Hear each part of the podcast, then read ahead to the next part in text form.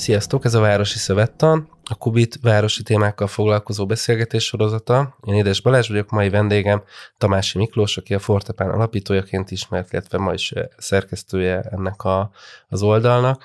Szerintem egy nagyon fontos ember a Budapestről való gondolkodásban. Arra alapozom ezt a véleményemet, hogy a korábbi beszélgetéseinkben és a sok elérhető interjúban rendszeresen nyilatkozik erről, hogy milyen is ez a város, nagyon sok más téma is felmerül a Fortepán kapcsán, amiről beszélgethetnénk, de én azért hívtalak el ma, mert nagyon kíváncsi vagyok arra, hogy te, aki a, gyakorlatilag a napédet a, a régi képanyagban éled, és ennek a képanyagnak nagyon nagy része Budapestről szól. Te hogyan látod ezt a várost a te szemeden keresztül? Hogyan jelenik meg a város, és mi, milyen mély vannak ennek?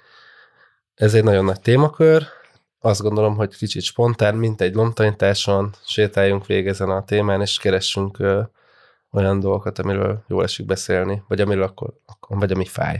Jó, köszönöm szépen, hogy elhívtál, és köszöntöm minden hallgatót, aki ide tévedt a Városi Szövettanra. Örülök, hogy itt vagy, és mondtad, hogy éppen most is lomtanítás van, ami egyébként főleg tavasszal a legjobb.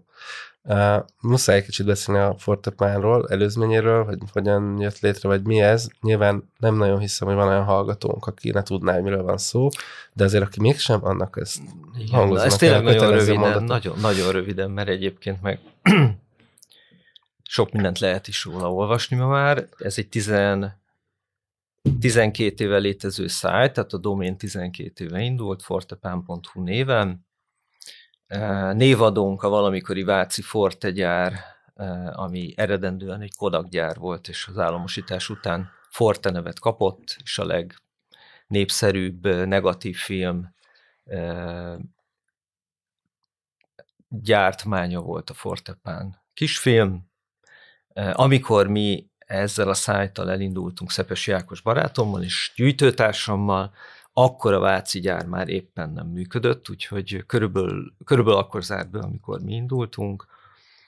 5000 fotóval indult a szájt, és jó részt, ahogy említetted a felkonfban, a lomtanításokon, ócskapiacokon, itt a ott fellelt fotókkal indultunk, és részben a mai napig ez az egyik forrása a Fortepánnak, tehát ma is kerül hozzánk lomtalanított anyag, hanem is föltétlen én vagy vagy az Ákos hajol le az utcán, de az olvasóink, látogatóink egy része lehajol, úgyhogy az a vicces helyzet fordul elő most időnként, hogy, hogy rögtön konkrétumokat meséljek, hogy az utóbbi, hát szerintem 5-6 évben nagyon sok diát dobnak ki a, a, az emberek, különböző okokból, szerintem leginkább azért, mert nagy helyigényű. Ugye a diázás az egy Jellemzően a 60-as évek végétől a 90-es évek közepéig tartó nagy szenvedélye volt sokaknak. Egy-egy család vagy szerző szerintem ilyen ezres nagyságrendben készített diafelvételeket, amiket aztán műanyag vagy, vagy üvegkeretben tárolt, és komplet szekrények, sőt egész szobák meg tudtak telni diával. Na most most az utóbbi öt évben nagyon felerősödött az, hogy a diától szabadulnának a, az örökösök, e, és azért jutott most az eszembe, mert e, február végén volt az első követben lomtanítás, és hát két helyen is láttam kiöntve sok-sok diát. Na most diát mi nagyon ritkán szoktunk elvállalni, mert nagyon kevés belőle az érdekes, majd elmondom esetleg, hogy miért. De az egyik nagy kupacnál, hát persze az ember belenéz, hogy mégis milyen típusú láttam, hogy hát ez a klasszikus utazós, és aztán szombat este már jött egy e-mail, hogy valaki ott a fő utcán talált egy diaanyagot, és behozhatja-e. Azóta be is hozta, tehát tudom, mert láttam az utcán kijöntve, úgyhogy előfordul az, hogy tulajdonképpen le se kell hajolnunk, mert a lelkes olvasóink megteszik helyettünk. Nyilván, ha valaki e-mailt ír arról, hogy diát szeretne átadni, akkor nem szoktam vagy ilyen lomtanításos helyzetben, pláne nem mondom azt, hogy, hogy borítsa vissza az utcára, úgyhogy ez az anyag is hozzánk került. De, de igen, a lomtanítás az egy létező műfaj, amikor mi gimibe jártunk az Ákossal, ez a 80-as évek közepe, akkor kevesebben lomtanítottak, de körülbelül ilyen típusú mennyiséget lehetett már az utcán látni, mint manapság, és nekünk ez ilyen 15-16 éves fejjel egy nagy, nagy rácsodálkozás volt, hogy az a az a polgári jó részt háború előtti Magyarország az ezeken a negatívokon, fotókon megjelent, és hogy ez olyan messzinek tűnt a 80-as évekből, hogy volt egy leegyszerűsítve egy másik Magyarország egyszer, hogy ma, ma, magával ragadó volt a dolog, hogy bepillanthatunk ennek a, ugye a fotózás különösen a háború előtt az egy polgári középosztálybeli hobbi volt, tehát nem azért nem foglalkozunk mondjuk vidéki, vagy akár kis településeken élő szerzők hagyatékaival, mert nem érdekel minket, akár a tanyavilág, hanem azért, mert nagyon kevés ilyen anyag van sajnos, tehát kevesen fotóztak Baranyában, vagy, vagy a Nagykunságban kis településen, és aki esetleg kis településen fotózott, azok is jó részt a patikus, a lelkész, a tanító, tehát középosztálybeli szerzők voltak. Úgyhogy óhatatlanul az a benyomása lehet a Fortepán böngésző olvasónak, hogy Magyarország egy tök jó hely volt. Erről is szívesen mesélek egyébként, hogy ezzel egyáltalán mit lehet kezdeni, vagy hogyan kell ehhez nyúlni, de kár lenne tagadni, hogy az a része, hogy Magyarország egy tök jó hely volt, az minket a 80-as években nagyon is motivált, hogy azt mutassuk meg, hogy ez egy tök jó hely volt, és hogy a Losonci Pál meg Lázár György portrékhoz képest, amiket a Mori Zsigmond körtéren minden május 1-én a Szent Imre szobor köré életnagyság, életnagyság, tízszeres életnagyságban kiraktak, hogy ahhoz képest e, a háború előtti polgári középosztály nyaralásai és verandás fotói, azok magukkal ragadtak. Tényleg behúzza az embert ez a világ, tehát én igazából nekem a, van egy ilyen kettősség, kettős viszonyom is a Fortepán világával, mert egy csomó ilyen időcsapdával vissza meg tudok küzdeni, de ezzel nagyon-nagyon nehezen, tehát nagyon sokszor éltem át azt, hogy a dolgom lett volna, és beleakadtam ebbe a végtelen, ebbe a fekete lyukba, mert tényleg az van, hogy be, nagyon behúznak ezek a... Tehát valami, valamiért, valamit úgy fog meg ez a dolog, ami tényleg megdöbbentően be, be tudja húzni az embert, és volt olyan időszak, hogy többször a munka kapcsán is foglalkoztam vele, és ott még inkább frusztráló volt, hogy konkrétan az, tehát a közlekedési múzeumnak a kiejtés tervezésében hosszabb ideig végeztem különböző feladatokat, és kevés ideálisabb forrás van nyilvánvalóan a Fortepánál. A, a, a Leszámítva magának a közlekedési múzeumnak a gyűjteményét? Hát igen, ez a projekt is elindult, de nem, nem úgy alakult, ahogy szerettük volna. De hogy igen, tehát alapvetően a, én azzal a dolgal foglalkozom szakmailag is legtöbbször, amikor város és közlekedésnek a határaim foglalkozom, hogy, hogy a köztér használat és az életminőség hogyan kapcsolódik, és kifejezetten nagyon-nagyon sok kép van, ami teljesen random forrásokból, mert lehet a magyar rendőrös képek is kiváló uh, információforrások, és persze a, ugye nem tudok mindenhova nevet kötni, de, de van, van több szerző, aki mondjuk ugyanabból az erkélyből fotózott utca szakaszokat nagyon sokáig, nagyon sokszor az őletet uh, súrolva, és ezek olyan elképesztő informatív képek, mert ugye például ennek már statisztikai értéke is van, hogy mondjuk amikor arról beszélünk, hogy a, a, foglalkoztam nagyon sokat a Rákóczi úttal, ugye mm. az, hogy a város hogyan vált egy uh, egy szörnyű helyé, mondjuk így, sok szempontból, vagy a bizonyos részei, ennek a fajta ilyen eróziónak, vagy nem tudom, mi, lecsúszásnak a, az emblematikus példát, amikor mi azzal foglalkoztunk, hogy, hogy a, mondjuk a múzeum kapcsán, de általában is, hogy hogyan lehet megmutatni azt mondjuk egy előadáson, amikor arról beszélek valakinek, egy mm, egyetemista közegben, hogy az, hogy hogyan szabályozunk a közlekedés, stb. ez az én szakmai dolgom, hogy, hogy ez hogyan hat egy városra, akkor megint csak az ember fogja, előveszi a, Rákóczi úti keresztmetszetet, és le tudja rajzolni, hogy mi hol volt, hogy hol van a villamos, milyen széles a járda, fák, nem tudom és ugye ezek a fotók, ezek csodálatosan megmutatják, hogy, hogy milyen élet zajlott azon az utcán, és, milyen, és hogyan nézett ez ki. És milyen nagyon különböző életek zajlottak. Igen. Tehát csak hogy felidézzem a hallgatóknak, ugye 1900 45 és 64 között nem állt az Erzsébet híd, ez majdnem 20 év. Ugye abban a 20 évben az Erzsébet híd környéke egy zsák, tehát egy olyan végpont, ahol meg tudott fordulni a villamos. És ugye az Őrsi István írta vagy mesélte valahol, aki a a Belgrád rakpart első vagy második házában lakott, és ugye a felszabadulás téren kezdődött és ért véget minden nap, már amikor 63-ban azt hiszem kiszabadult az amnestiával. Tehát, hogy akkor az a város széle.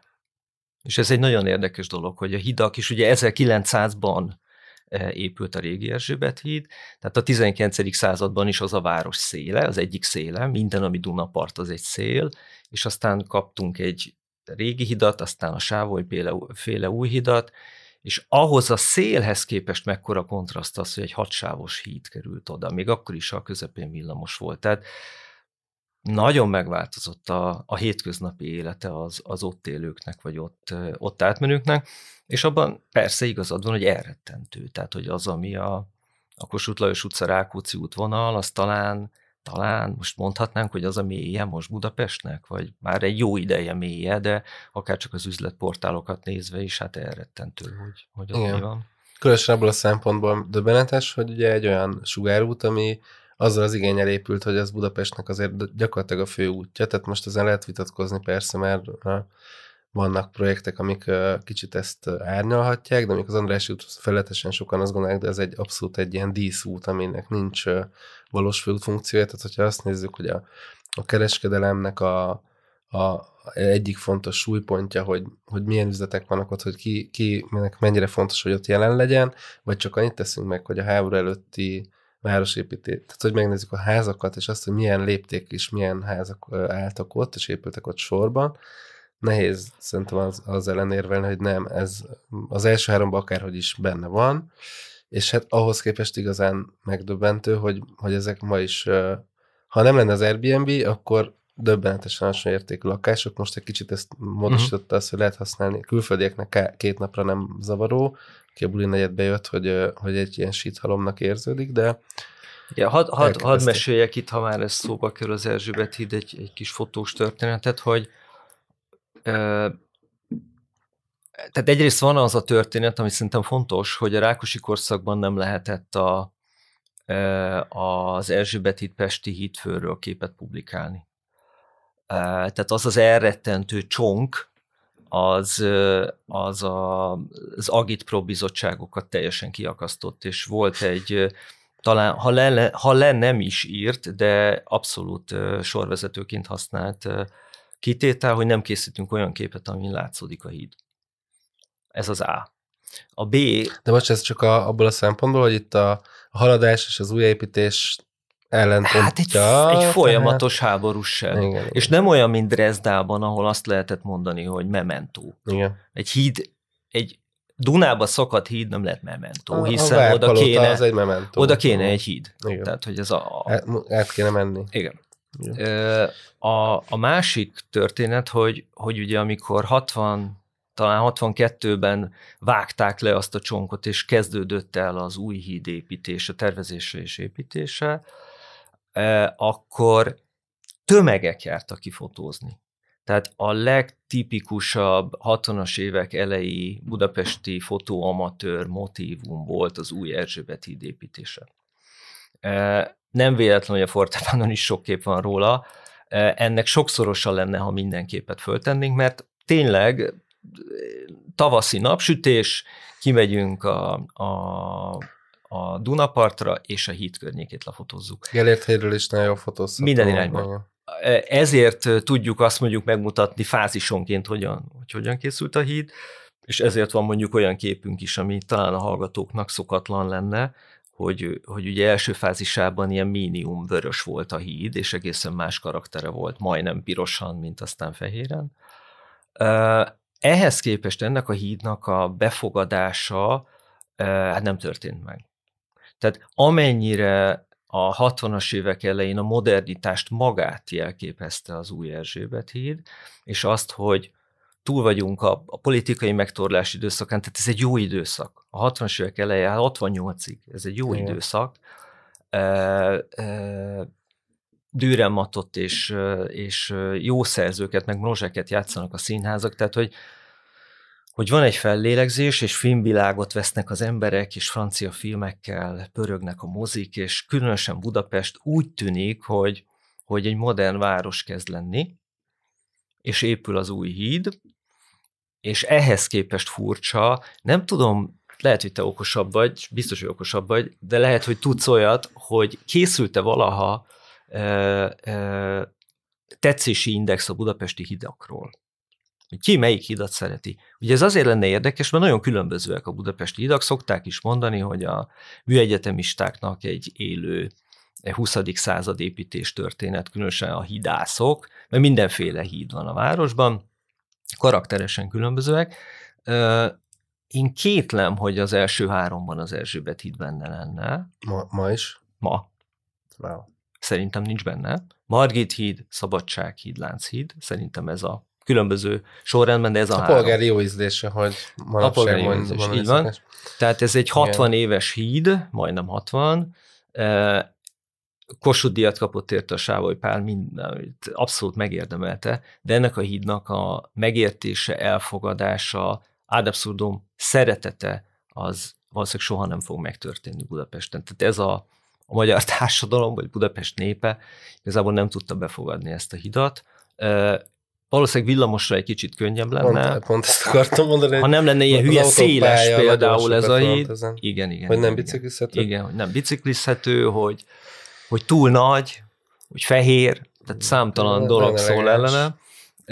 De, de ez egy nagyon érdekes dolog, hogy a maga építési idejében mindenkit lázba hozott, mára pedig egy ilyen, hát csúnya, de a miénk. Itt, itt van egy probléma, amivel foglalkoztunk is már nem olyan rég itt a, a Vince Miklóssal hosszabban, hogy hogyan viszonyulunk a modern építészeti emlékekhez Budapesten, és ez nagyon-nagyon problémás viszony, de pont a hídról még azt gondolom, hogy talán kevésbé, de nem ismerek ilyen felmérést, kíváncsi lennék. Hát csináljuk meg. Érdekes lenne itt a podcast alatt, ha lehetne szavazni, igen, hogy ki melyik hidat szereti. Igen.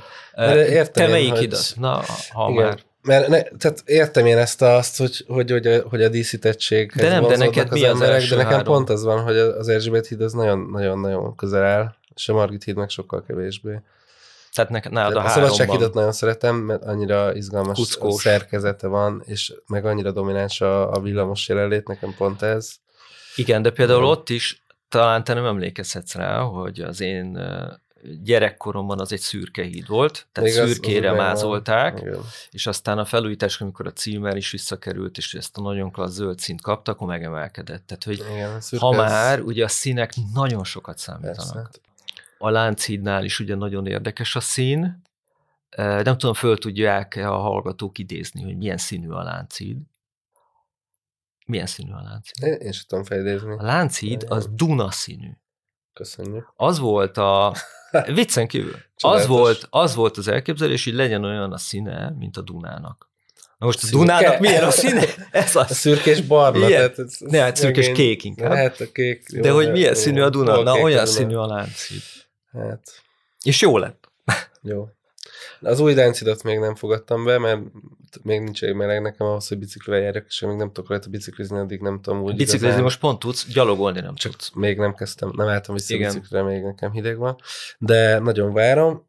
Szerintem a láncid az szörnyű, mert szegény csomó szempontból egy ilyen rossz karikatúrája magának, tehát az autó, autós dominancia szerintem esztétikai nagyon sokat levesz belőle, gyalogosként nagyjából élvezhetetlen, a, amikor nyitva van, mert annyi turista van, és ugye ez a járdaszélesítés sajnos ez nem valósult meg, ami szerintem nagyon hasznos lett volna, függetlenül attól, hogy értem a persze. A műemlékes. Csak a műemlékes sztoriban meg az bánt, hogy a Láncidnak ugye az eredeti szerkezete egy nagyon filigrán szerkezet, ahol át lehetett látni a, ugye az a rácsos tartó az egy ilyen talán fa is volt, tehát hogy konkrétan a járdák az egyik járdáról át lehetett látni a másik a távolabb irányba is, igen, most, most meg egy ilyen zárt, drabális szerkezet van, igen, igen. amit értek, hogy meg kell erősíteni, mert ugye ez tartja gyakorlatilag a, a pályát, de igen. hogy és hogy már nem szekerek járnak rajta, ezt így értem, de hogy száz évvel ezelőtt ezt így adották meg, nekem nagyon hiányzott a mostani felújítás előtt az, hogy ezt valaki kiszámolja, hogy nem lehetne egy kicsivel lazábban ezt meg,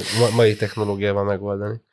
Persze, tehát hogy gyakorlatilag konzerváltunk egy száz évvel ezelőtti komoly, nagyon hasonló dolog zajlott az operánál, és ott is ugye volt egy felújítás uh-huh. pont ugyanakkor nagyjából, ahol nagyon sok korszerűsítés történt, aminek egy része indokolt, de még én a világítási részét ismerem, ott nagyon sok ment, hát szétbarmoltak most így csúnyán mondva, és ezek egy részét helyreállították a mostani felításban, mert ezt meg lehet tenni, és itt ez a revízió szerintem nagyon hiányzott a láncinnál. De te nem revíziót kérsz számon, hanem bátorságot Hát, szerintem. meg, meg, a, meg, azt, hogyha mi emlékeztem, Hiszen végül is rá, egyfajta revízió történik. Most hát a, a legutolsó állapotot jó minőségben visszahozzuk, igen. de nem vette a bátorságot a közvélemény, vagy az építészváros tervező szakma, hogy ennél többet gondoljon végig, és ne csak a felújítás, mint olyan legyen itt a feladat, hanem egy újra definiálás, Igen. vagy újra gondolása a hídnak. Ez valóban nem történt. Szóval szerintem a lánc egy csodálatos tárgy, de én mint hidat nem tudom szeretni, mert nem jó érzés használni, és szerintem ez nagyon fontos. Ez érdekes. Nem szeretek a láncíton átmenni gyakorlatilag soha, mert uh-huh. kb. csak buszról lehet élvezni a kilátástról, a, na mindegy, elmondtam. Szerintem mindenki ismeri. Nagyon remélem, hogy a mostani viták végén az, az, az, az állapot valósul meg. Én a taxikat sem szeretném rajta látni. Éjszaka oké, okay, de nappal nem. Uh-huh. Hogy, hogy biciklivel élvezhetőbb legyen, a buszoknak nyilván van ott helye, tehát a tömegközlekedést én nem kárhoztatnám. Egyébként gyalogos hídként is egy érdekes dolog lenne, de akkor a, a mai szerkezet Akkor középen teljesen, kéne sétálni. És Igen. a szerkezetet el kéne tüntetni azt a... De, de a gyalogos hídnek, és itt van egy gond, hogy elvileg az ember azt gondolja, egy gyalogos hídnak nem külön uh, erős szerkezet, de egyébként, ha teljesen gyalogos híd, akkor annak nagyon erős szerkezet kell, Aha. mert ott uh, nem mindegy, ez bonyolult. Szóval én, én az ilyen szempont jobban tudok kapcsolódni, és nekem az Erzsébet híd abszolút benne van. Aha. Jó. Ja. Egyébként nagyon érdekes az a, a hídcsonk történet, mert nekem gyerekkori emlék a Mária Valéria híd, uh-huh. nagyon kiskoromban emlékszem, hát voltam ott sokszor, de hogy emlékszem rá, hogy valami ilyen egészen uh, megrázó, tehát döbbenetes volt az a csonk. Nagyon ilyen fura. Igen. Tárgy. Igen. Tehát... Hirtelen analógiaként nekem a Brandenburgi kapu jut eszembe. Uh-huh. Tehát amikor egy olyan ponton állsz, ahol minden véget ér. Igen és nem úgy ér véget, mint egy tengerparton, hogy tudod, hogy itt véget ér a kontinens, de ez jó érzéssel tölt el, hogy egyfajta szabadságérzetet ad a tenger látványa, hanem a Mária Valéria híd vagy a Brandenburgi kapu az a bezártságunk jelképe, nem? Tehát, hogy itt mi bent maradtunk valamiben, és innen nem tudunk kimenni. Én 1986-ban eh, epret szedtem az NDK-ban, gimnazistaként, és egy, egy utazást tehetett az egész pionírláger csapatostól, ami az Eperföldtől keletném, vagyis kelet-Berlinbe vezetett, pontosabban ahogy, ahogy hívták Berlinbe az NDK fővárosában, nem tudom, ez mond de még neked valamit, hogy a Berlinnek nem, soha nem volt az a hivatalos neve, hogy Kelet-Berlin. Ja, hát ezt nem szabadott. Hanem Berlin volt az NDK fővárosa. Ugye, ha már város, ha, ha valaki fel tudja idézni, idézze föl magában, aki nem, annak pedig megpróbálom el, elmesélni azt, hogy ha valaki kinyitott egy 1989 előtti Berlin térképet, egy nagy íves térképet, és kinyitotta úgy egybe ránézett a városra, akkor azt látta, hogy, hogy létezik Kelet-Berlin, vagyis Berlin az NDK fővárosa, és ugye van egy Nyugat-Berlin, ahol nincsenek utcák se. Tehát, hogy a térképen Nyugat-Berlin olyan volt, mintha az egy természeti képződmény lenne, nem a város része.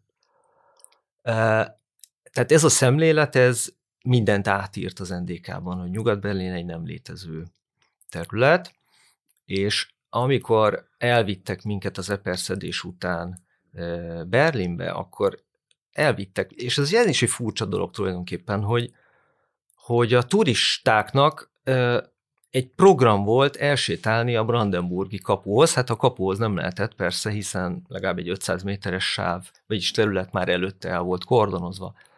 De hogy ez egy turista program volt elmenni a kapuhoz, és megmutatták, hogy mit ér véget Berlin. És, és én akkor 16 éves voltam, és egészen mélyre bevésődött, és azt gondolom, hogy amit a szocializmusról gondolok, abból egy, egy alapélményem az, hogy állunk ott Berlinben, és mellettem állnak vadidegen NDK állampolgárok, akik néznek egy kapura. Ugye, aki járt Berlinben, annak talán rémlik, hogy a kapu mögött ráadásul parkos terület Igen, van, tehát sugárút és, sugárút és fák, tehát nézzünk egy kapura. és gondolunk magunkban sokfélét, de biztos, hogy nem jó érzésekkel tölt el minket az, hogy erre a kapura csak nézni tudunk, de nem tudunk rajta átmenni. Mm. Tehát a, a heat csong, vagy egy ilyen kapu, az valóban a, a saját bezártságunk szimbóluma. Uh, pont.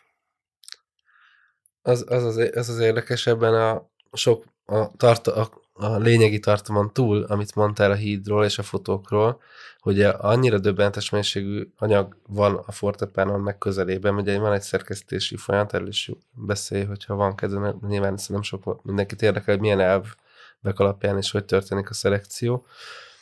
A szegény diákkal nem csak az a baj, hogy sok helyet foglalnak. Szóval, hogy, hogy, hogy annyira sok anyag van, hogy már a, a képek számából tudsz ilyen tömeg lélektani következtetéseket levonni. És ez, ezt én is aláírom, mert a, amikre én használtam a, az archívumot ilyen munka szempontból, egy-egy kérdést így jobban megnézni, tényleg az, hogy, hogy mivel ez a fotózásról is szól, hogy ki mit, hogyan, milyen szögben, miért, tehát a, a nagyszámosságú képet szerint statisztikailag kirajzol miközben, miközben az öncenzúra azért működik a szerkesztőben, tehát a, az 1500. halászbástya fotót már nem biztos, hogy fölteszem még, akkor sem, ha egyébként lehet, hogy egy jó kép. Tehát, hogy, hogy még csak nem is a teljességet látod, amikor Igen. Gellért hegyet, vagy, vagy Erzsébet hidat, vagy halászbástyát keresel, vagy városi panorámát. Ez, ez is nagyon érdekes, csak egy, egy fél mondat a panoráma, hogy, hogy ugye az, hogy panoráma képet készítsünk Budapestről, az egy, nagyon régi hobbi. Már a századfordulón mentek föl a Gellért hegyre, Citadelra környékére, fotósok állványjal, nagygéppel, hogy panorámát készítsenek. Különösen azért, mert ugye Budapest fantasztikus ilyen szempontból, ugye a város közepén van egy hegy, Körbe föl lehet menni a Gellért hegyről, és gyönyörű a látvány a mai napig. És az az érdekes, hogy a panoráma képeket nézve alig látsz változást a városon. Ez nagyon érdekes. Most leszámítva pont a Fehér Erzsébet hidat, ami egy, egy nagyon, nagyon kontrasztosan más, mint a régi Erzsébet híd volt. Bár még az is ott áll, és egy De szerkezetileg nagyon hasonló. Tulajdonképpen pontosan, hát nem véletlenül. Nincsenek rajta díszek most igen, igen, igen, igen. De ha egy, Mondjuk volt egy sok Frigyes nevű sztereofotós fickó, aki abban a házban lakott, amit hegedűs villaként ismerünk, a Gellért egy oldalában a Tabán felé nézve, és egy ilyen vörös téglás, angol, romantikus. Meglehetősen fura épület, igen. Meglehetősen furcsa épület, ezt ő építette, ő egy igen jó módú építési vállalkozó volt, és e, sztereofotós, ami ugye azt jelenti, hogy egy olyan fényképezőgéppel fotózott, ez most a századforduló, század eleje, aminek két objektíve van, ez a két objektív az emberi szem tengely távolságát próbálja tükrözni, egyszerre két fénykép készül két objektívvel egymás mellé, és ha ezt egy speciális sztereonézőbe betesszük, akkor térhatású élmény ér minket, és ez a mai napig működik, mert az ember ennyit még nem változott szerencsére, tehát hogy ami anatómiailag működött száz éve, az most is működik. No, és a sok készített a háza tetejéről panoráma képet, Várhegy, Tabán, tehát most így elindulunk balról, Jánoshegy, Tabán, Várhegy, Lánchíd, Duna, egészen a közraktárakig. Na most, ha egy ilyen, ugyanilyet készített valaki a 60-as években, akkor a, az igazi különbség az, hogy a Tabánt lebontották. De egyébként alig van különbség. Tehát ha a, csak a pesti oldalt nézi, tehát Pestet nézi az ember a Citadelláról, akkor ember legyen a talpán, aki évtizedenként be tudja lőni a panorámaképet, hogy melyik, melyik évtizedben készült. Tehát miközben olyan érzésünk van, hogy a város iszonyú sokat változott, és teljesen más az a város, amiben mi mondjuk itt a, az városban ülünk, mint amilyen száz éve volt. A panorámaképeken ez nem látszódik. Ez nagyon fura. Közraktárakat bontottak, meg tehát vannak apró változások, de maga a város az a 20. században többé-kevésbé föntről nézve ugyanolyan. És akkor még tegyük hozzá azt, hogy, hogy ugye közkeletű uh, hit, tévhit, erről is lehet beszélgetni, és valamennyit talán tudok is róla mesélni, hogy a város szétlőtték. Uh, szétlőtték 44-45-ben, szétlőtték 56-ban. Ugye az 56-ot nagyon könnyű bocsánat, könnyű cáfolni. Egyszer egy, még amikor az Indexen futott a, a Fortepán nagyképes Barakonyi Szabolcs által szerkesztett sorozata, akkor volt egy cikkünk arról, hogy konkrétan hány épületet kellett lebontani Budapesten 56 után a forradalom miatt. És nem emlékszem a számra, de 10 alatt. Tehát Igen. azok az épületek, amik tényleg megsemmisültek 1956-ban, és bontásra ítéltettek, Üllői úton, tehát tulajdonképpen a Kilián környéke, meg Tűzoltó utca környéke, azt hiszem 7 darab épület. Uh-huh. Miközben hát olyan sérülések vannak, mint a Kilián, vagy egy csomó belövés, belövések egy lakásnyi belövések vannak, ahol ráadásul nem, nem, nem akarom kisebbíteni a szovjet megszállás tényét, félreértés ne essék, mert ez egy háborús helyzet volt. De ha csak ilyen nagyon szárazon azt nézzük, hogy hány épületet kellett lebontani Budapesten 56 miatt, akkor nagyon alacsony szám jön ki. Az, hogy a várost rendbe tudták szedni a nagyszüleink nemzedéke, az meg részben annak köszönhető, hogy többé-kevésbé ugyanolyan építészeti eszközökkel dolgoztak 57-ben, mint 907-ben. Igen. Tehát, hogy ott volt egy olyan hosszú, év, sok évtizedes periódus, amikor kis falazó téglával házakat lehetett építeni, kismetű téglából, meg klinkerből, meg nem tudom. Tehát szinte, most tényleg ne érjen a vád, mert 56 nagyon szívesen és sokat mesélek, és nagy 56-os vagyok, hogy így leegyszerűsítsük. Nagyon érdekel 56 története, de azt kell mondanom, hogy 56 a város testén jelentős, mondjuk a Citadelláról látható nyomokat nem okozott. 44-45 bonyolultabb, de ha a Citadelláról Pest felé nézünk, akkor Pestet látjuk. És a pesti oldal a légitámadások miatt persze sokat pusztult, de nem tűnt el ez a város. Tehát ez nem Stalingrád. Ez nem Berlin. Vannak, vannak ilyen nagyon... Ez nem Dresda, igen. főleg nem. Tehát ez egy közkeletű, jól hangzó tévhit, ami mhm. azért csalóka, mert elvisz minket egy olyan irányba, hogy csak az a pusztulás, ahol komplet városok eltűnnek. Nem, nem, nem, nem, nem. Hiroshima-nak is egy része megmaradt. Tehát ne az legyen a mércénk, hogy a földdel tesznek egyenlővé egy várost, és akkor az a szenvedés, mert nem. Az, egyrészt a szenvedés az például egy gettóban is átélhető, anélkül, hogy lenne légi támadás, belövés vagy tűzeset. Sőt, egy pincében is meg lehetett fagyni. Tehát nem kell hozzá a második ukrán front, és nem kell hozzá tüzérség, hogy pokoli félelmeket éljen át az ember, akár az életét veszítse, de minimum olyan lelki behatások érik, amik csak egy háborús kataklizmában élhetnek. Tehát nem tűnt el a város 45-re, a hidak miatt rendkívül nyomasztóvá vált a pusztítás, és a budai oldal, ami akkor sokkal kisebb, mint ma, és ez is egy fontos dolog, a budai oldal tényleg nagyon komoly épületkárokat szenvedett el, különösen a Várhegy. De főleg a Vár, ami egyébként a, a Budapesten élőket valójában nem érintette, hiszen nagyon kevesen voltak a Várral kapcsolatban. Viszont igen, mindenhol látták. Tehát így van, nyilván... így van, így van, így van. De ez most megint messzire visz, és nem biztos, hogy ebbe bele kell kezdenünk, csak ezért jutott eszembe, hogy, hogy milyen furcsa dolog ez, hogy a város fölülről nézve panorámaképeken mennyire hasonló évtizedeken át. Gyakorlatilag, hogyha tehát fe, ha keressük a változást, a szállodasor cseréje, az egy nagyon durva dolog, de ebből léptékben még az sem egy igazán feltűnő. Hát a fintaféle épület azért az, az nagy nyomot hagyott. Igen, de... Egyébként kíváncsi vagyok, de ez is egy érdekes dolog, ugye, hogy most az elmúlt egy mondjuk bő tíz évben kezd természetessé válni, hogy kibontunk épületeket, és újakat vagy, vagy reprinteket építünk a helyére, és tulajdonképpen furcsa, hogy ez a, ez a, ez a fintaféle interkontinentál, ez még senkinek nem jutott eszébe, hogy, hogy lehet, hogy azt kéne kibontani. Tehát, ö, tehát őszintén szóval kinek fájt a Kossuth téri metróház? Tehát az ki vette egyáltalán észre azt az épületet? Tehát ki volt az, aki úgy érezte, hogy az egy olyan seb a Kossuth tér testén, amit ki kell bontani? Ilyen szemmel nézve azért a, az, az, az a szálloda, különösen az apácai Csere János utcai homlokzatával, hát egy, egy Az igazi sokkal inkább, az is sem, az is sem. De ott is a- senkinek a nem akar, igen. és, A éppen nem, nem, lezárás és, ha, fő. és ha most az lenne a kérdés, hogy bontsuk-e ki, akkor valószínűleg én az első, aki azt mondanám, hogy dehogy bontjuk, tehát ne bontsuk le, találjunk ki neki valami új, új Igen, funkciót, vagy új életet, de is ezért érdekes most pont. igen. Igen.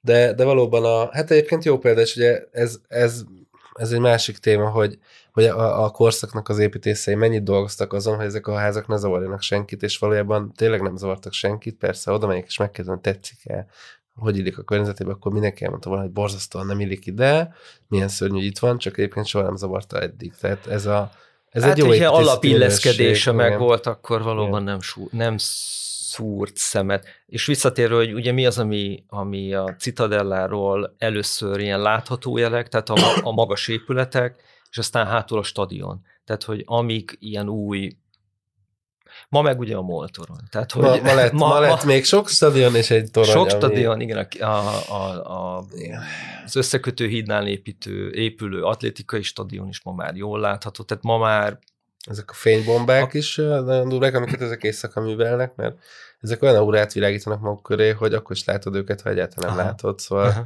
igen, érdekes. elég súlyos a helyzet, és igen, a, a torony az különösen vicces a maga módján, hogy a Gerért hegyel olyan viszonyban van, hogy ilyen nagyon váratlan helyeken tud felbukkanni, mert a, Igen, a városnak az elkanyarodása az úgy nincs meg a fejünkben, és olyan helyen látjuk állandóan előjönni, ahol így nem, tehát egy váratlan elő. és váratlan helyekről tűnik nagynak, és nem triviális helyekről meg kicsinek. Tehát Igen. például a közelében nem Közelről tűnik nem. nagynak. Igen. Ugye ez Nem. egy érdekes dolog. Nagyon érdekes, és attól tartok persze, hogy ennek az lesz a vége, hogy akkor előbb-utóbb ez a szokásos, akkor építsünk még ötöt, hogy akkor hát majd, majd úgy még izgalmasabb lesz. Na, most, ha, ha már építészet, mi tulajdonképpen tudatosan és évtizedes, sőt, több évtizedes, majd szívesen elmesem, több évtizedes távlatban gyűjtünk építészeti fotográfiát építőipari vállalatok hagyatékaiból. És ez engem nagyon régóta érdekel, és úgy látom, hogy az olvasóinkat is. Most ez megint egy szerteágazó téma, egy szálát egy picit kibontanám, az a helytörténet.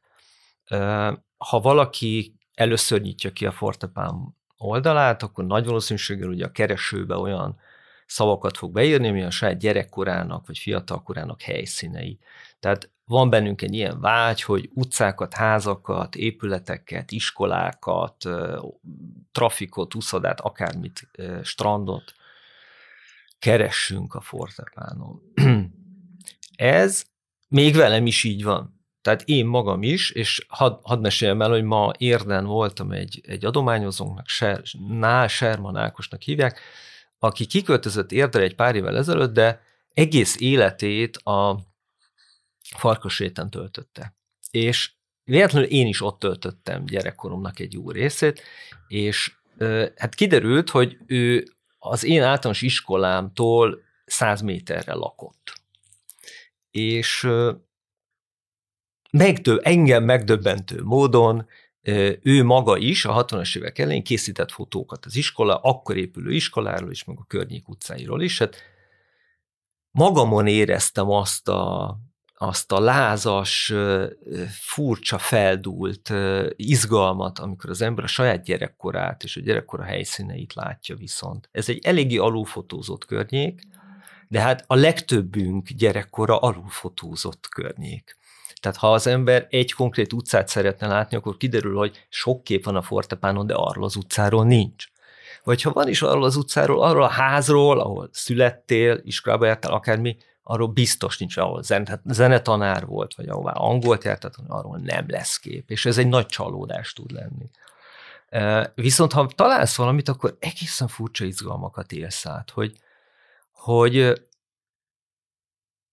nem is tudom, mihez fogható ez, mint hogyha belépne az ajtón egy már elhunyt rokonod. Hogy jé, ez tényleg volt. És mondok egy konkrét példát a, a mai napból. Az 59-es villamos vonalán gyerekkoromban a búfelejtő vendéglőtől egy picit följebb volt egy épület, aminek nem volt ablaka. De ez egy téglaépület volt, lejtős tetővel, nem is volt nagyon kicsi, konkrétan a Németvölgyi útra nézett a homlokzata, és a homlokzatán nem volt ablak. És ezt ma átéltem, hogy ezt az épületet én teljesen elfelejtettem. Elfelejtettem, hogy ez az épület ez volt, pedig minden nap elmentem villamoson előtte. És ma Sherman Ákos albumában egyszer csak látom ezt a képet, és azonnal pontosan tudtam, hogy ez hol állt, e, és minden megnyílt, egy, egy kép láttam. Na, ez a fantasztikus a fotográfiában. Ugye, amit a Nádas is a, az önéletírásában több helyen ír, hogy ez a fotografikus emlékezet, tehát amikor nem történetekre emlékszünk, hanem konkrét látványokra. Belépünk egy szobába, vagy ahogy a redőnyön átsüt a nap. Tehát ilyen nagyon konkrét, vizuális emlékeink vannak a gyerekkorunkban, és ezeket a fotográfia nagyon jól tudja visszahozni, ezeket az emlékeinket. Emlékezés. Járt nálam tíz nappal ezelőtt egy férfi, aki Ausztráliában él, 1956-ban a szüleivel gyermekként került Ausztráliába, diszidensként, újságíró. Nem beszél magyarul. Miközben gyerekkorában magyarul beszélt, mindkét szülője magyar. És valahogy fokozatosan, de radikális módon elfelejtette a magyar nyelvet. Ráadásul újságíró a nyelvéből él tulajdonképpen. És most itt van Budapesten, és elmesélte azt, hozott magával egy albumot, amit behozott hozzánk, hogy biztos érdekel minket, tényleg érdekes, ezt most nem mesélem, mert nagyon messzire vezet, de elmondta azt, hogy magyarul tanul. Egy nyugdíjas korú férfiről van szó. De mi a szőznek tanul valaki magyarul ennyi évtized után? És elmesélte azt, hogy azért, mert azt gondolja, hogy van egyfajta nyelvi emlékezete, hogy vannak olyan emlékei, amik lehet, hogy a nyelvhez kötöttek és mint hogy elfelejtette az anyanyelvét, ezért nem emlékszik dolgokra. Ugye nagyon érdekes dolog. Vajon érdekes lenne látni, hogy vajon ez tényleg így van-e? Tehát van fotó alapú emlékezetünk, lehet, hogy van nyelv alapú emlékezetünk is. Bizonyos dolgok, tulajdonképpen történetek, amiket csak akkor fogunk tudni fölidézni, ha azok a szavak, mondatok, apánk hangja, nagymamánk hangja visszajön. Tehát a fotó az ilyen, és ezt ma nagyon klasszul saját magam is átértem, hogy ez a helytörténet, azok a, az a né, az a trafik, az az akármi. Most amikor szerkesztőként fotókat hoznak, vagy szkennelsz, vagy fotókat látsz tulajdonképpen, akkor ezen mindig egy picit érdemes elgondolkodni, és semmit mondó képek is neked életre szólóak lesznek, ha ezt viszont láthatod egy körülbelül 6-7 évvel ezelőtt belevágtunk egy sorozatba, amit idén fogunk folytatni második körben, a BRFK, tehát Budapest Rendőrfőkapitányság helyszínelő riportereinek a fotóanyaga. Ebből megcsináltunk 5-6 évet, 1950, furcsa mondon, 56-ban kezdtek el helyszínelők fotózni Budapesten, nem, előtte is volt fotózás, de nem maradt meg. 56-tól megvan.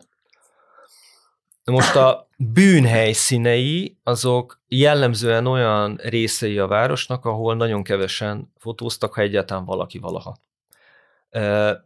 Tehát egy föltört suszterüzlet, egy kirabolt STK rendelő, sőt, egy külvárosi kápolna, feltört perseje, kocsmák, pártiroda. Szóval mindenféle olyan helyszín, ahol nagyon kevés kép készülhetett. És mindez ráadásul sokszor a külvárosban, föld Ferencváros, zugló külső részei. Na ez az anyag, ez például nem csak azért melbevágó nekem, mert amit látok, az melbevágó, maga a bűn, hanem azért is, mert nem a Citadelláról készültek a fotók, és nem az Erzsébet hidat látod rajta, meg nem a város közepét, hanem a város széleit, amíg nagyon sokfélék, sokkal, bizonyos értelemben sokkal érdekesebbek, mint a város közepe, nagyon különböző karakterűek, legyen ez akár Újpest, Angyalföld vagy Zugló, de ben, az e, szerkesztő fejében óhatatlanul benne van az, hogy ez valakinek fontos lesz. Ez ez most így igen. egy kicsit sok voltam. Ez nem, ez, ez, ez szuper. Ennek a sorozatnak a lényege az, hogy ö, szabad asszociációba menjünk, és arra, merre, amerre visszazutunk. Nem azon gondolkodtam közben, hogy nekem is ezek a képek mm, elvesztem egyszer ebbe az anyagból már valamennyire, és még az a, az, a, az a nagyon sokat hozzájukat, hogy hogy ezek rendezetlenek, tehát ezek olyan helyek, ahol senki nem csin- egy percet se töltött semmivel, hogy majd le lesz igen, igen, ez fényképezve, nagyon fontos. nagyon sok olyan fénykép van a Fortepánon, ami még egy munkahelyet ábrázol, vagy olyan helyeket, ahol, ahol nagy a zaj, sok tárgy van, és Igen. egyáltalán nincs re- rend abban az értelemben, de azokon a képeken is általában nagyon rend van. És uh, lehet, hogy csak spontán rendeződnek az emberek a kép kedvéért be, de mindig van egy valami fajta szervező, ezeken a képeken meg ilyen fájóan robbantott káosz van, Igen. és ez még egy külön, ez Húsba nagyon vágó. diszkomfortos Igen. a, Igen, az egész, igen, mert, igen. mert Igen. hogy mondjam, igen. ahogy egy Tarbila filmben ezek a tárgyak szerepelnek, és ilyen díszletek vannak, de mindennek nagyon kitalált helye van, és a fény úgy esik, és nem tudom, itt, itt minden direkt Igen. nem úgy van, ahogy kéne lenni. Ugye ezek olyan képek, amiket nem biztos, hogy szeretnél látni. Igen. És ez a nem biztos, hogy szeretném látni, ez azért szerkesztőként engem sokat szokott foglalkoztatni, hiszen ugye te is említetted itt a beszélgetés elején, hogy, hogy ez egy nagyon erősen szerkesztett dolog, amit, amit mi megmutatunk a Fortepánon. Nem én egyedül, bár kicsikül egyedül válogatom ki a képeket, de, de mindig fontos többes számban beszélni, mert ez egy 10-12 fős társaság, akikről szintén jó lenne valamit mesélni. De hogy ugye minden kép átmegy az én szemem előtt, és akkor azt tudom mondani egy fotóra, hogy igen, ez érdekel, ezt szeretném fölrakni, vagy ez nem érdekel. És vannak nagyon egyszerű választási szempontok, ami a hallgatónak is triviális, hogy például homályos, bemozdult, rosszul komponált, fejben félbevágott fotókat nem szoktunk föltenni, ha csak nem pont a, fejbe, a félbevágottsága miatt valamilyen különleges esztétikai értéket nem hordoz, de jellemzően én nem szeretnék olyan képeket mutatni, amik ócskák, mert minek? Hát van egy csomó jó. Tehát nézzünk már éles képeket, nem muszáj homályos. De vannak sokkal nehezebb válogatási szempontok, amiket szavakkal nehéz körbeírni, nem is fognék ebbe bele, de biztos, hogy sokkal többet lát az ember, mint, a, mint amennyit szeretne. Na most a BRFK az ilyen. Ott nagyságrendekkel, vagy, vagy sok gyomorszájon rúgással többet látsz, mint amennyit szeretnél. Ezek a képek, ezek sose készültek el papíron, ez, ez például az egyik érdekes tulajdonságuk. Szinte csak negatívon léteznek, tehát filmen. Magukba, a nyomozati aktákba egy pici töredékük került csak be. Az akták nem maradtak fönn, leselejtítették. Tehát nem ebből... tudjuk, hogy melyik egy, egy semmit nem tudunk. sorozatban melyik képet használtak. A semmi. Nem tudjuk, hogy mi az a sorozat. Uh-huh. De semmit nem tudunk róla. Ja. Ami nekem könnyű teszi a munkát, nem kell annyit Excel táblázatba írkálni, meg egyetlen adatolni. Uh, ennek a hagyatéknak a szerintem 40-50 százaléka, tehát közelfele az öngyilkossági helyszín. Tehát abból biztos, hogy egyet sem szeretnél látni, nem, hogy ilyen sokat. És ugye, mint hogy negatív, meg kell nézni, tehát meg kell nézni, hogy kiderüljön, hogy mi. Hogy ezt hány fotós készíthette az évtizedek során, nem tudom. Hogy egy fotós hány évig, vagy hány esetig tud öngyilkossági helyszíneken fotózni, ezt még kevésbé tudom hogy milyen élet lehetett az, hogy te alkalmazott fotósként fölveszed reggel a kamerát, és az aznapi penzumod az két öngyilkosság, meg egy trafikfeltörés, és hogy az életnek csak a legszélét, a leg, legnyomorúságosabb, legembertelenebb részét látod, ez nem, nem hiszem, hogy defektusok nélkül így lehetett élni. Ugye meséltem az építészeti fotográfiáról, vagyis belekezdtem.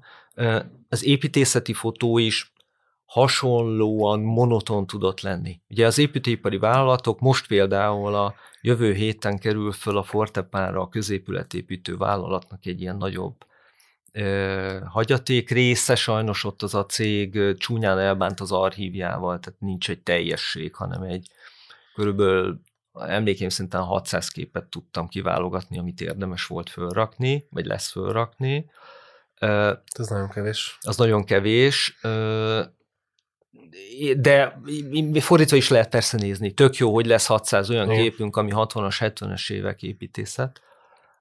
Most azokat a képeket elkészíteni alkalmazott fotósként, hát szintén egy nagy robot lehetett, és hát mondjam, nem az önmegvalósítás része volt fotósként. De azt hiszem, hogy a fotográfiának a, de most megint csapongok, de, de talán érthető, egyszer, te azt akartam mondani, hogy a fotográfiának a legmélye lehetett bűnügyi helyszínelőként fotózni. És eszembe jutott, hogy egyszer fölhívott egy ember telefonom,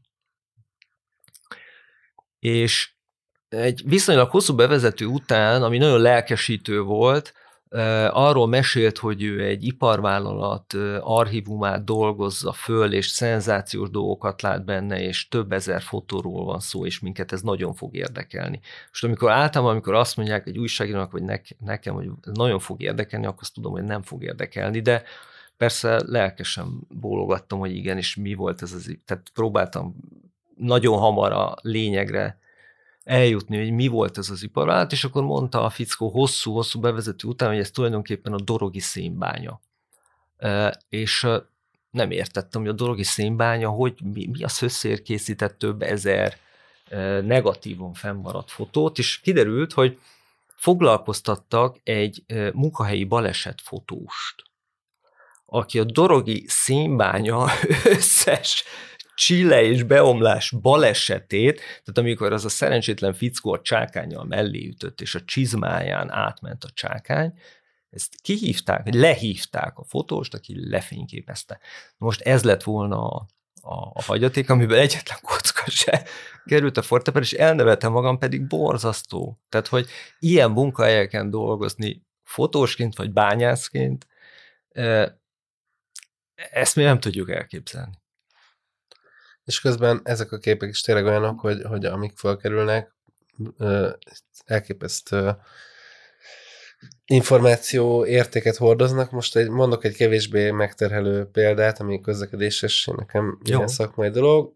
Ugye vannak, le, van az a fénykép, hogy lefényképezünk járművet. Az, amikor lefényképezünk egy járművet, az, az egy olyan kép, nagyon szeretem, vannak ezek a járművekkel pózoló igen, igen, sorozatok, van, van egy sorozat, nem tudom a szerzőtnek, semmit nem tudok róla, de aki egy oldalkocsis motorra járja be Magyarországot, mindig nők vannak a képeken, nagyobb ilyen... Azért nem kell szerzőt mondj, mert ez egy nemzedékre jellemző gesztus volt, igen. hogy oldalkocsis motorral elmenni valahová. És igen. elképesztő képek vannak, nagyon szeretem de van egy konkrét szerzőknek egyébként nagyon-nagyon jók a, kiemelkedően jók a képei, de van egy csodálatos kép a Diósgyőri vasműről, ahhoz teljes panoráma föntről, és ott, tehát hogy egy zseniális, tehát mint hogyha egy ilyen vízesés előtt fotózta volna le vagy Las Vegas Igen, és közben háttérben ez nagyon jó, nagyon-nagyon jó.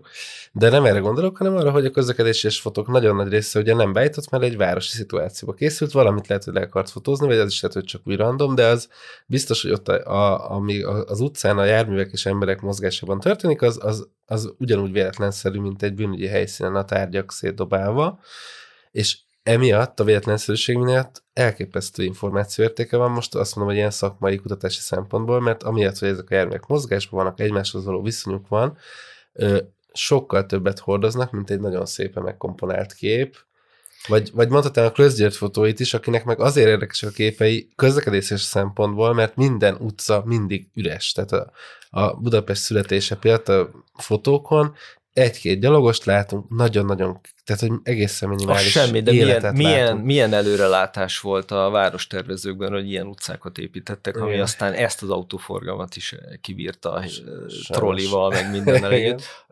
Na most a közlekedés. Tehát az egy érdekes dolog, hogy egyrészt milyen sok embert érdekel a közlekedés, ezt nyilván te el tudnád mondani szociografikus mélységében is. Én csak azt látom, hogy hogy a múlttal való kapcsolatunknak egy nagyon fontos fogódzója a közlekedés történet. Tehát ez alapján tudunk valamennyire a múltban eligazodni. Ez nagyon érdekes. És egy picit a Citadellás panorámához is kapcsolódik, hogy, hogy hát hiszen ez ugyanaz a város, egy semmi különbség. Hopp, de milyen, milyen, ez milyen kocsi, ez milyen motor, ez milyen bicikli, milyen villamos. Tehát a saját átélt 50-60-70 évünket is ez alapján tudjuk adatolni, de egyáltalán a régmúlt világgal ez a legprimérebb kapcsolódási pontunk, hogy egy utcaképen milyen járművek vannak. Ugye ez azért érdekes, mert családi okból a, a Fortepánon talán valaki észrevette, már elég sok velencei fotó van. És hát ugye Velencében e, nincsenek autók. És emiatt a város tulajdonképpen múltját nem igazán érezni a fényképeken. Hát mindig ugyanolyan volt. Mindig régi volt. Tehát a gótika óra, vagy a reneszánsz óta mindig minden régi. Az idő múlását az emberek öltözködésén és a járműveken lehetne lemérni, de egy csónakon evező emberen nem tudod, nem esetleg a kalapján, de hát ugyan ezek a gondolások meg amúgy is a régi módi fizimiskával láthatóak. Most nincs, ami segítsen, nincs, nincs múlt érzésed. E, na most, ha valaki elképzeli azt, hogy Budapesten nem lennének autók, vagy nem lesznek autók, lehet, hogy ilyet is lehet mondani, akkor újra elő, nem újra, hanem Budapest történetében először előjöhet ez a helyzet, hogy az idő múlását nem igazán fogjuk látni a fényképeken. E, egyszerre vágyom erre, az autó nélküli Budapestre, és egyszerre, hogy mondjam, hi- okoz hiányérzetet. Mert amit te mondasz, hogy ott az a villamos, azon a pályán, azokkal a kocsikkal, azokkal a tujázókkal, vagy a, e, most hirtelen nem is a tujázó jut eszembe, hanem egy sokkal érdekesebb dolog. Egy, egyszer szembe jött velem egy kép, és a keleti pályaudvar környékén készült egy villamosról, és a, az ütközőjén volt egy koszorú, és nem értettem, hogy ez mi hogy itt avatnak valamit, vagy Rákóczi hamvait hozzák haza, vagy mi a szősz van? És átküldtem Simon Gyula szerkesztőtársamnak, aki nálam sokkal okosabb, és kapásból válaszolt, hogy, hogy mi, hát viszi a koszorút a temetőbe. És akkor föl is tudtam, hogy miért viszi a koszorút a temetőbe? Mi, mi ez? És akkor mondta, hogy hát ez neked nincs meg, hogy hát hova tette volna az ember a villamoson a koszorút, és hogy konkrétan föl lehetett akasztani az ütközőre a koszorút. Tehát ha mentél a az új köztemető felé, akkor a villamos ütközőjén vitted a koszorút. Sőt, ha emlékszem arra az írásra, ez szolgáltatásként is létezett, tehát neked ott csak kell utaznod, hanem ki is Igen? Küld, küldethetted, de lehet, hogy, hogy ez már... Még jobb. Ugye az a kérdés, hogy a kombinóra fölakaszthatnád-e, Igen. vagy az akármelyik új villamosra. Tehát és ez megint messzire vezet, most hirtelen eszembe jut az, hogy, hogy mennyivel bizonyos értelemben felelőtlenebb, meg vagányabb volt Budapest. Tehát, hogy mennyi mindent még a maga politikai korlátoltságai miatt visszafolytott változatban is mennyi mindent megtehett. Ugye focizhattál az utcán, hogy a legegyszerűbbet mondjuk. Koszorút szállíthattál a villamoson. Tehát azt gondoljuk, hogy megyünk előre, és egyre szabadabb a város, és bizonyos értelemben meg egyre korlátoltabb a város. Egyre több mindennek kell megfelelnünk, előírásoknak, normáknak, rendeleteknek, szősz tudja minek, és ez is egy nehéz kérdés persze, mert minden homlokzatra kiszerelt klíma külső elem esetén én oda megyek és megkérdezem, hogy ezt miért teszi oda, és akkor ő azt mondja, hogy mert ez egy szabad város, vagy nem így fejezi ki magát az a, az a klímás, de mond valami hasonlót, hogy magának ehhez mi köze, ugye? Tehát egyszerre harcolunk az ellen, hogy szabad döntéseket hozhasson a városlakó, és kirakhasson akármilyen táblát, akármilyen matricát, akármilyen klímagépet a házára, és egyszerre szeretnénk azt, hogy, hogy kevesebb regula, korlát, előírás legyen, és lehessen utazni az ütközön. És azt látom, hogy nagyon könnyen alá tudunk merülni a, a régen minden jobb volt bugyorba, és egyébként sajnos ezekben a dolgokban, ezekben a részletekben nagyon sok olyan valami tényleg jobb volt. Tájtkultúra, esztétikai dolgok, tehát hogy ez ez egy nagy témakör, de beszéljünk is róla, majd egy, egy csak közbeszűrnek egy gondolatot, hogy vannak olyan helyek, nekem még Zürichben van ilyen élményem, most egy ilyen példát ott eszembe, hogy egy nagyon szabályozott város, rendkívül szabályozott, de lehet érezni, hogy vannak ilyen kis dolgok, amiben nagyon tudatosan őrzi a, ennek a régi szabályozatlanságnak, vagy ilyen hagyományoknak a részleteit. Most egy nagyon hülye példa a villamosoknál maradva. Van egy villamos széria, egyrészt egyébként olyan korú, ami már nálunk gyakorlatilag folyamatosan kivezetésre kerül, de ott, ott dolgoznak azon, hogy legyen alacsony padlós része, és maradhasson, és legyen uh-huh. városképnek része, és nagyon-nagyon régóta megvannak. Van egy olyan villamos kialakítás, ahol a hátsó, ugye ezek megtartotta villamosfordulókat a város, tehát ez is egy hagyománykövetés, tehát minden villamosnak van vége, ahol nincsen vezetőállás, hanem ott lehet utazni, ez szuper, ugye nálunk is így volt, sok, sok szempontból ez ott megvan.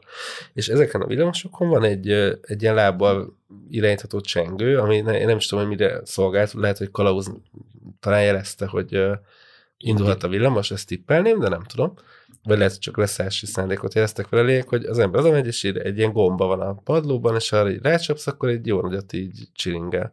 És ez szerintem nagyon tipikus, hogy van egy város, ami ezt a dolgot így hagyja. Uh-huh. És minden villamoson van egy gyerek, aki oda megy, és mint az őrült. Ez, tehát, hogy ez, ez mindenki használja, ez inkább idegesítő, mint nem, hogyha az ember így primitíven, direktben megközelíti, valójában azt csodálatos, mert egy, egy ilyen hagyományos dolog, egy olyan részlet, ahol egy kicsit szelep is, egy régi dolog, és ez érzemleg egy nagyon pozitív kapcsolódást tesz lehetővé, és ilyen, és ezeket ugye nagyon könnyű megszüntetni, tehát egy nagyon könnyű egy közlekedési vállalatnak ezt a döntést meghozni az egyik felújításról, hogy ott igen, a padlóval ezt betakarjuk, igen. és egyre kevesebb probléma. És hogy valahogy igen, ez... Meg így nehezebb takarítani, meg ez el fog romlani, Csak a meg elesnek. Meg, meg minek, meg mihez? Tehát, hogy, és, hogy az, és abban biztos vagyok, hogy ez ott van, az egy nagyon is tudatos döntés, és tényleg, uh, ahogy mondjuk, nem tudom, London íres például, hogy nagyon próbál egy-egy ilyen esztétikai elemet megtartani, és teljesen uh-huh. perverzióig megy, mert mint a londoni taxi, tehát hogy már Ázsiában gyártják, nem, tehát valójában semmi köze ahhoz, de ilyen Igen. imitálja. Elektromotor, karikatúra, de hogy lá, látod azt ezekben a városokban, hogy küzdenek azért, hogy a régi magjukban valamit megtartsanak. És Pontosabban azért küzdenek, látom. hogy valami egyedi maradjon már még igen, bennük. Igen, igen, Ugye, mert ez, ezzel küzdködünk, hogy többé-kevésbé mindenünk ugyanolyan lett, és részben azért, mert normákhoz kell alkalmazkodni, részben azért, mert minden város ugyanonnan szerzi be, ugyanott vesszük a szemetes kukát, a villanyoszlopot, a táblát. Igen. Ez valóban egy feladat lenne egy városvezetésnek, hogy először is, hogy néhány értő ember rámutasson, hogy mi az, ami karakteres. Én mondok, ha már villamos, az a barna csík, ugye? Vagy az a terrakotta csík a villamoson. Az minek volt? Nem tudjuk. Semmi racionális magyarázat nincs rá. De ha te most látnád egy pólón azt a sárgát, azzal a terrakotta csikkal azonnal beugrana, hogy ez Budapest villamos. Tehát a, az ilyen apró, vagy nem annyira apró tárgyak, grafikai elemek, jelek, amik egyedivé tesznek egy várost, azok, ugye Berlin a, a zöld-piros emberkével, a zebra melletti lámpán látható figurával egy teljes imást teremt. Tehát egyébként azt hiszem, az kelet-berlini ráadásul, ez nagyon érdekes. Tehát nem tudom, hogy hány ilyen dolog van, amit a, a szocialista Németországból az Egyesült Németország áthozott, és működik, és brand lett belőle. Hát ez egy szuper brand lett. Ugye Budapest küzdködik ezzel. Nem, nem találjuk. Tehát nincs, nincs meg az a, a most az egyelvényes brand szintűs. Tehát hogy mi a szabadságszabor, öt politikailag necces, meg egyébként is Lánchíd, hát ilyen híd máshol is van. Tehát lehet mondani egy csomó minden. Az, hogy a berliniek a medve után rábögtek arra, hogy ez a sétáló figura a kalapban lesz az ő jelképük, ez szenzációs, ezt nem tudom kinek jutott eszébe, de ez majdnem olyan, mint a szolidaritás logója, nem? Hogy bárhol vagy, szembe jön veled, és azt mondod, hogy igen, ez Lengyelország, igen, ez Berlin. Tehát ezek, igen, ezek feladatok lennének. Tehát a, amikor elsiratjuk a, a sárga keramit kockát, akkor ezt siratjuk, ezt az egyediséget. Tehát nem azért szeretnénk megőrizni, mert mert avittasok vagyunk, mert ne, ér, ne értenénk, hogy csúszik, meg balesetveszélyes, de ezzel együtt szeretnénk azt, hogy valami egyedi maradjon a, és most ugye felszették például a szénatéren is a drosztok, a trasz, taxi drosztok helyén a sárga keramikkockát, felszették, elvitték. Nem tudom, hogy hány balesetet okozott az elmúlt 50 évben, de, de valami kis egyedi színt adott annak az egyébként kaotikus és ez megint egy hosszú történet lenne, hogy mi történt a szénatérrel most Az ezzel biztos. a felújításra, ami, hát hogy mondjam, lakmuszpapírja az elmúlt három év Budapestjének, és a, ennek, a, ennek a nagyon fura pénztelenségből fakadó, de mégiscsak szemmel látható hiányérzetnek, hogy mi ez, hogy lett ez, hogy a tér egyik felét úgy, ahogy valaki újra gondolta, felújította, a másik felé meg nem történt semmi, de még a rozsdás korlátot se cserélték ki. Viszont elvitték azt a sárga keramitot. De miért? Tehát tulajdonképpen miért? És amikor aztán a régi fotókat nézzük, akkor ezek lesznek azok, amik, hú, de jó volt. Hú, emlékszel, sárga volt, volt színe. Tehát ezekre vigyázni kéne, különösen azért, mert nagyon-nagyon-nagyon ugyanolyan lesz Európa. Tehát ha most utazol Európában, akkor azt látod, hogy a köztéri elemek nagyon-nagyon hasonlóak lesznek a telefon, te, jó, telefonfülke nincs, a busz megállótól, a villanyoszlopig, tehát Szerintem azt a kevés egyediséget, ami még esetleg megmarad, tehát például ugye a 56-os villamos hűvös föld felé, azok a kis fa megállók, az a alpesi hangulatú faszerkezet, amire sokkal jobban kéne vigyázni, és nem húsz évente egyszer lemázolni, ráadásul olyan festékkel, ami alatt gombásodik a fa, tehát hogy ez is, ez is egy külön probléma, de hogy még néhány ilyenünk van, tehát hogy el, tehát a zöld vécék, hát bárkivel beszélget, fél órán belül előjön ez a sztori, nem, hogy a zöld vécék. Hogy a fejünkben élnek ezek az egyébként már a mi gyerekkorunkban sem működő zöld vécék. Mit kezdünk vele? Tehát ezeket a egyedi elemeket, amikor, amikor azt látod, hogy egy város ezekért küzd harcolni, azt nagyon tisztelem. És az, amit mesélsz Zürichről, az persze elgondolkodható, hogy lehet-e ebből egy egy működőképes és használható és modern valamit csinálni, úgy, hogy megőrizd azt a, azt a, azt a részét, amihez a szíved kapcsol. Kicsit zavar, hogy nagyon sok téma van a fejemben, amit veszélyesen folytatnám. De, de tegyük ezt hozzá, hogy, hogy használjátok a fortepánt ilyen szemmel is. A semmi, de bővítsétek. Mindenevők vagyunk, akinek otthon nagypapa, dédpapa, keresztapa, bárki fotózott, és különösen, ha negatívokon fennmaradt, keressenek meg minket, nagyon szívesen elmerülünk bármiben, nem kell válogatni, nem kell előkészíteni bármilyen formátumban, bármilyen állapotban, elmegyünk érte, és feldolgozzuk. Szuper, jó, nagyon örülök, hogy itt voltál. Szerintem majd folytatjuk a beszélgetést máskor is. Én is köszönöm, Balázs.